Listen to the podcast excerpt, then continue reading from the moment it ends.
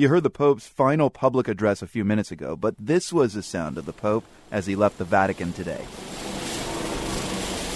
He took a helicopter the few miles down the road to Castel Gandolfo, a far cry from the electric car Benedict got as a gift from Renault recently.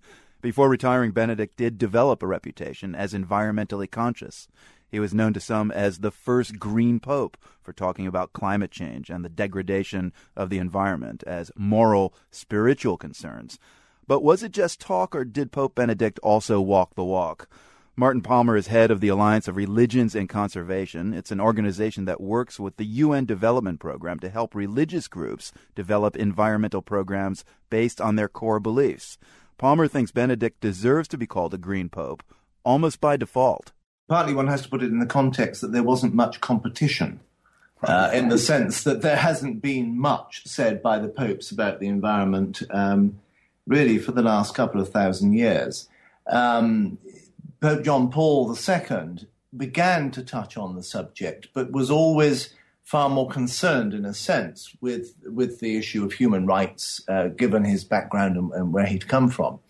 And I think also there was a particularly, up until about ten years ago, very deep suspicion that to pay attention to nature uh, and its needs was somehow touching on paganism. And I think what was significant about Benedict was that he seemed to cut straight through that.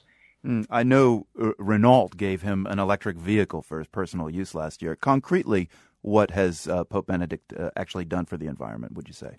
Very little. I mean, I think one has to be very blunt. The, the Vatican did try to offset his flights, um, which of course were fairly considerable, by um, investing in a carbon offset program in a forest in Hungary, but that turned out to be a con, as unfortunately a great deal of the carbon trading tends to be.